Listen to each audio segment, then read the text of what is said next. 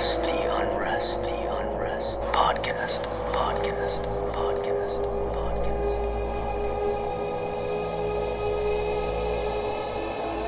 Welcome to the Unrest Podcast. I'm Caitlin Stansel. And I'm Madeline Green. If you haven't already, please subscribe to the Unrest podcast wherever you listen to podcasts. We would love for you to follow along with all of our real life haunts whenever we post them. Um, I want to start this episode by talking about something interesting I saw the other day.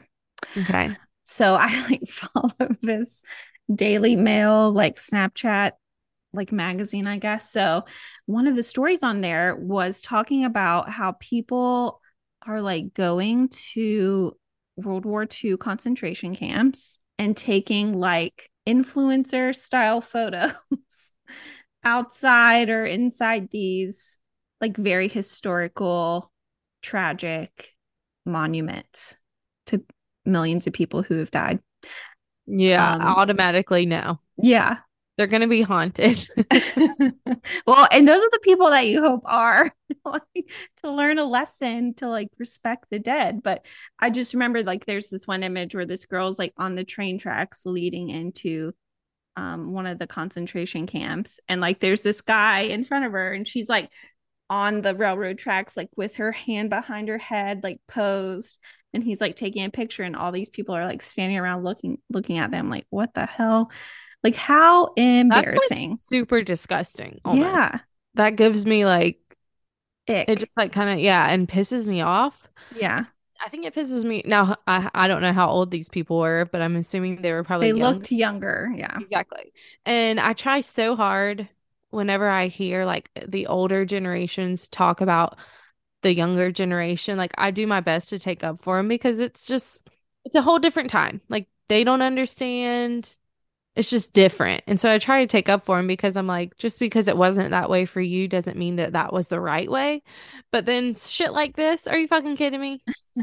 it's all about respect i think that's the bottom line like you just need to have a very general level of respect to know not to do something like that so anyways i just thought that was really interesting and sort of piqued my interest because i mean that is just the number one example of not respecting the dead. And that's one thing that i hope comes across and in not this even show. just the dead, like the tragically yeah. murdered.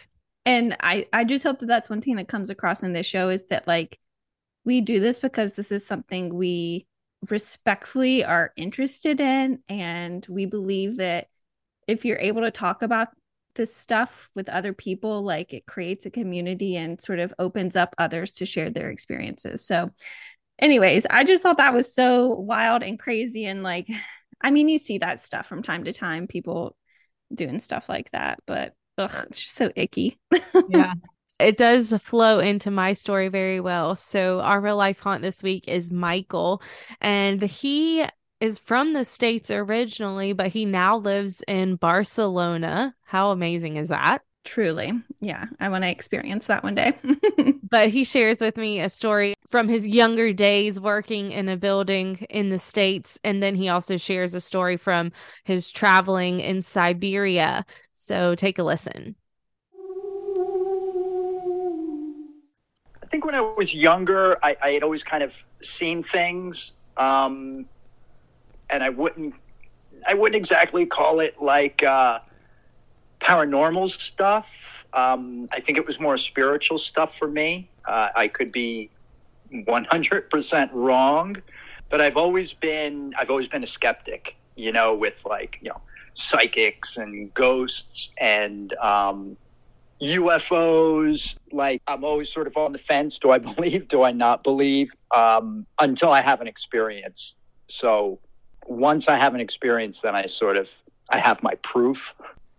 I was working in Pennington, New Jersey, which is um, it's a really small town. It's kind of close to Princeton. If you're familiar with Princeton, like Princeton University, it's not too far from there, kind of central New Jersey. Uh, I was working for a graphic design firm, and there were only about 15 employees plus the owner. And the cool thing is, the building, I believe it was built in the early 1800s. 1810 keeps coming to mind, although I could be way off. But it was an old building. And uh, the owner of the company who had purchased the building, he had done a little bit of research and he had actually located and purchased a photo of the original owners. And the building used to be a general store. Uh, it was a two story building. And on the top floor was where the owners lived.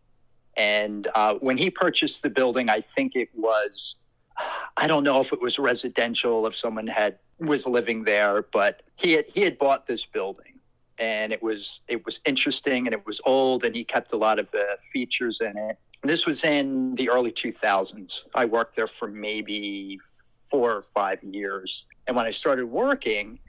Uh, not the owner, but some of the employees, some of the people I worked with, kind of would joke and say like, oh, have you met the ghost yet? It's like, what are you talking about, the ghost? And everyone would kind of chuckle and laugh. Um, I probably worked there about six months when, like I said, we only had about 15 employees and we were all downstairs. No one was on the second floor, and we were having a very impromptu meeting with the owner. And in the middle of this meeting, we hear a door close. And it obviously came from upstairs. I didn't think anything of it. Some of the other employees chuckled, um, but mostly it went ignored. I didn't think anything of it. So that was sort of the first time that I had heard something. Like I knew no one was upstairs, and I thought, man, you know, it's a, it's a door, a window is open, or whatever. The only history that I know is that it, it, it was a general store at one time there were hitching posts out front and the photo of the business that the owner had found it was uh, two gentlemen kind of standing proudly in front of the building. That's the only history that i know is that it, it, it was a general store. It's kind of an interesting neighborhood. It was it was zoned partially commercial and partially residential so there were still there was a lot of houses a lot of old homes on this street. It was kind of a quiet street in this town and Caddy corner to the building that I worked in was a very, very old church. It had a small cemetery in the in the behind it. And I had explored there one day on a lunch break, and most of the tombstones were soldiers from the Revolutionary War and also from the Civil War. It was, it was really interesting. You know, it wasn't uh, it wasn't marked. You know, it wasn't like come here to see you know these these uh, soldiers from the Revolutionary War and from the Civil War. So it was kind of an interesting an interesting little neighborhood. Soon after I was there and after I had heard that first door close, I started to notice some, I guess we can call them anomalies. Uh, the the layout of the building was uh, a ground floor, and uh, it was all open. And you know there were computers and desks and whatnot. And then you would go up one of these old style stairs that were kind of really steep and narrow, and you would get onto the second floor. And I'm assuming at one time that's where uh, the bedrooms were. And like there was an old fireplace on the second floor. It was really beautiful, beautiful building. And a lot of the uh, a lot of the original materials were still there. I mostly worked on the second floor. I was um, I was printing large format posters. So we had we were using the bedrooms and we had all this different equipment in there. So you would go up the stairs and you would enter what I assumed was a bedroom at one time. And then there was a long hallway. And there was a bathroom and there were one, two, there were three rooms up there. And I worked in one of these rooms. Sometimes when I would walk down the hallway, I would hit a cold spot like it was freezing.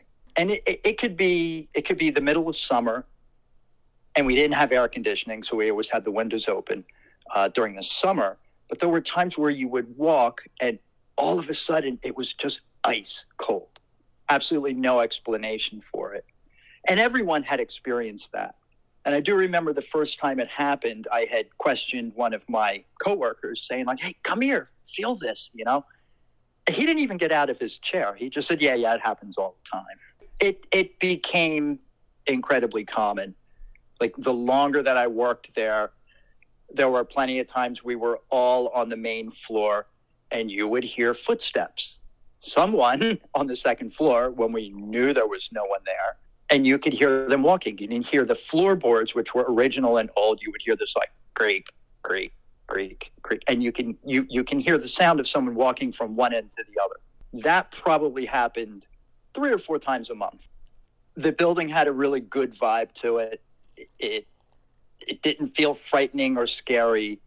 I had kind of grown used to it the occasional cold spot, the occasional door closing, or the footsteps. Um, I never really gave it much thought because you know everyone there was so used to it, and we would we would kind of laugh at times and yell and say like, "We hear you," and then of course it would stop. And there were plenty of times where we would hear it, and I would go upstairs, and there was no one up there. Like that to me, there was there was no real explanation for it until I had a real encounter. So I used to work long hours uh, for this business. There were there were many, many, many nights where I worked there alone, and I may be there till midnight, one in the morning. You know, it was a it was a, a deadline based printing. So if work came in at five o'clock, I usually volunteered and said I'll I'll stay until the work is done. So there were plenty of times that I worked in there alone. And I can tell you, I was never afraid. I never felt any kind of an evil presence. And to be honest, I never really felt any kind of a presence there other than the cold spots and the footsteps and the creaking doors and you know all the classic stuff but i never i was never afraid and one night i was working late i was alone and it was probably oh i don't know maybe midnight and i was working downstairs and I start to hear the footsteps. And I was having problems with some of the, the printing equipment, and I wasn't in a very good mood. And I would start to yell, like, hey, I'm trying to work, you know, like, and it kept happening and it kept happening. So, of course, I went upstairs and walked through a cold spot, did a check to make sure no one was there, although I was positive no one was there. And it stopped. I went back downstairs and I'm working on a piece of equipment. I'm printing out these posters and I'm looking at the clock going, oh, it's midnight. I want to go home. And I suddenly felt the presence of another person. Like the hair on the back of my neck stood up. And I turned around. 10 feet in front of me was what looked to be like an old steamboat captain, long black, almost like a trench coat but something that would be worn maybe in the 1800s with the big buttons and the big collar, and he had like a big pocket watch. And I can tell that he was uh, like a very important person.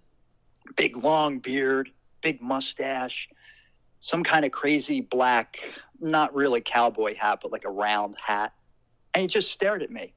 And I stared at him and I thought like, oh my God, like that's the man that's been walking around upstairs. I turned around to uh, check what I was printing, and I looked back expecting him not to be there, and he was still there. it was an intense moment, and I never felt any fear. And we just kind of stared at each other for a few seconds, and then he wasn't there. It was like, uh, it wasn't like he dissolved and faded away. He was there, and then he wasn't there. And I kind of shook my head that was a real experience.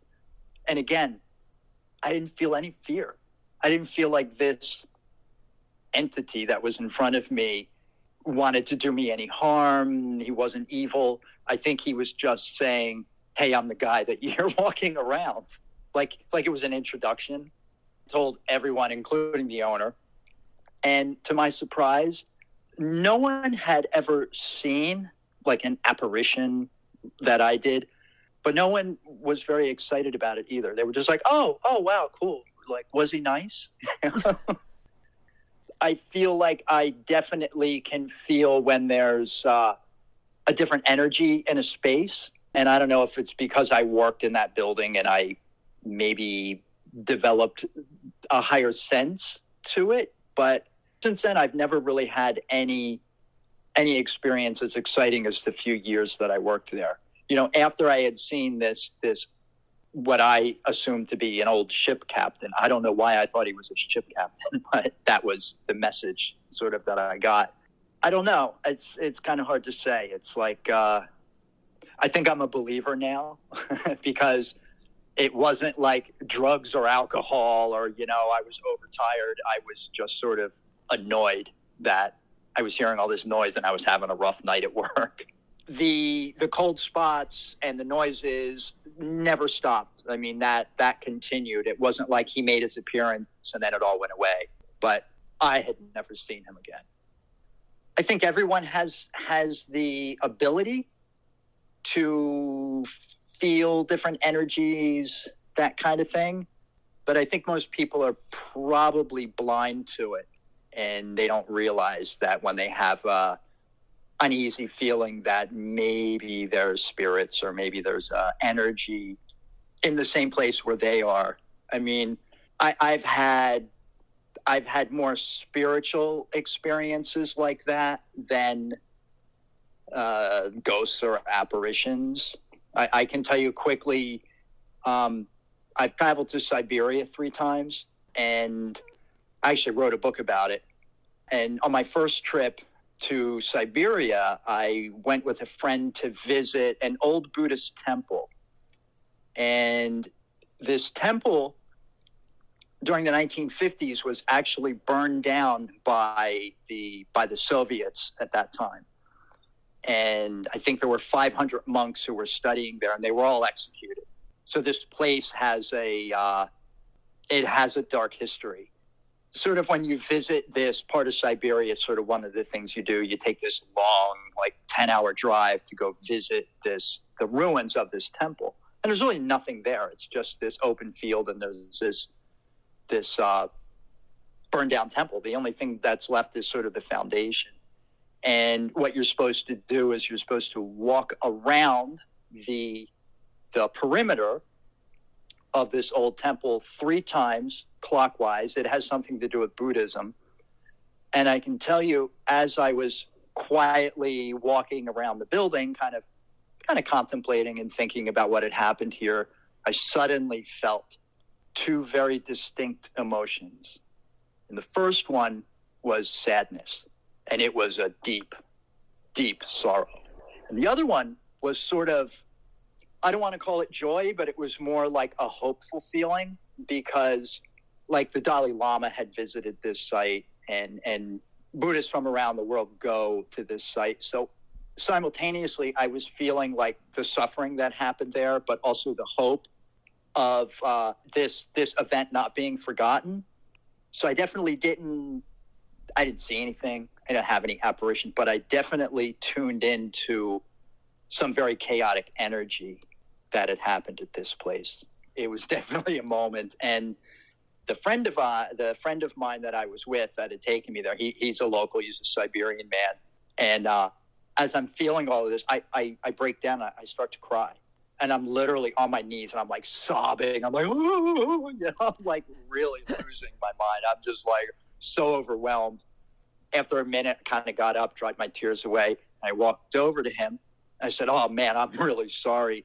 And he just smiled and he said, Michael, you're not the only person that's cried here.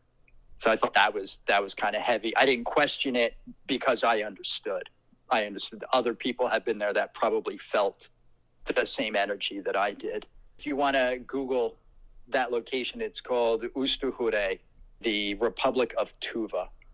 They do a music festival there every couple of years, and, and they were they were taking the the profits from this festival and they actually rebuilt a replica of this temple which is maybe i don't know a football field away. It's sort of in the same field.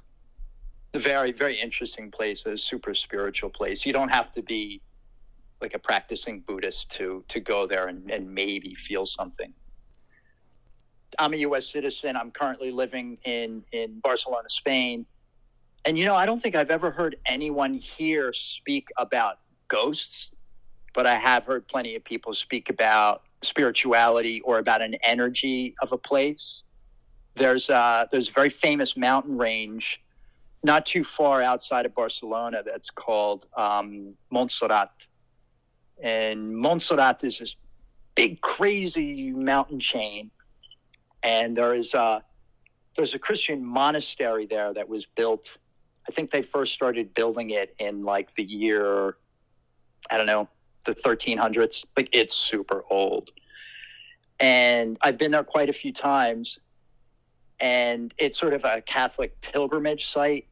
A lot of people like myself who are more spirituality based go there. And I can tell you, if you ever visit these mountains, you will feel something. There's there's an energy there. It it's uh, it's powerful and it's strong. Um, and oddly enough, there's a lot of UFO sightings around these mountains. Energetically rich place. Logically, if you do the math, we can't be the only the only intelligent life form in the known universe. I did see one UFO as a child. I, I grew up in Trenton, New Jersey, and I think when I was around nine or ten, I was out at night with two cousins and my aunt, and we all saw a UFO like in the city. It was the it was kind of odd, and uh, we all saw it. We all acknowledged that we saw it. It was sort of boomerang shaped, and it was sort of like the color of the moon. You know, like a whitish yellow, and I, I couldn't tell you how high in the sky it was. It didn't make a sound. It was there. We all sort of went, "Oh, what's that?" And then it disappeared, and then it was just, it was gone. So, I'm a believer in UFOs, and not not only because I saw one. I just believe logically, if you do the math, there has to be other intelligent life. I love what you know he was saying about much of the world besides the United States, you know, looks at the afterlife or ghosts or whatever you want to call it in more of a spiritual sense. Whereas here we almost like commercialize it. right. I think we're changing a little bit to the more spiritualistic type thing. Um, especially like with more people, you know, when COVID came around and everyone was anti-vaccine, so they became very um holistic all of a sudden. Yeah. Um, so they're now more open like, to these ideas now. right now they're being more spiritualistic, and so I do think that I do feel like a change kind of coming in, but we are very much commercial, very focused on like being scared The shock factor of it. Exactly. So it was definitely interesting to hear that take and I figured that that was probably the the way it went, you know, just cuz I've never been to another country but I've like I've looked into it and stuff like that and you just get that feeling, you know. Mhm. well, and Um, I feel like even the way they tell their history and like memorialize their historic buildings and castles and all that. Obviously, we don't have necessarily the same level of historic artifacts as they do in Europe and other countries, but I just like there's just a lot of respect surrounding all of that and very intentional around how they preserve them for, you know, decades and decades to come. yeah. Well, if you have a story that you'd love to share with us, email us at the unrest podcast at gmail.com. We would love to hear and share your real life haunt. Also check us out on social media, but don't post any unrespectful selfies in historical sites. tragic areas. But do find us on Instagram and TikTok and all the good stuff. Again, we're still doing our giveaway on Instagram. You could win $25 gift card. Woo! But Don't until miss next out. time. Until next time. Unrest in peace.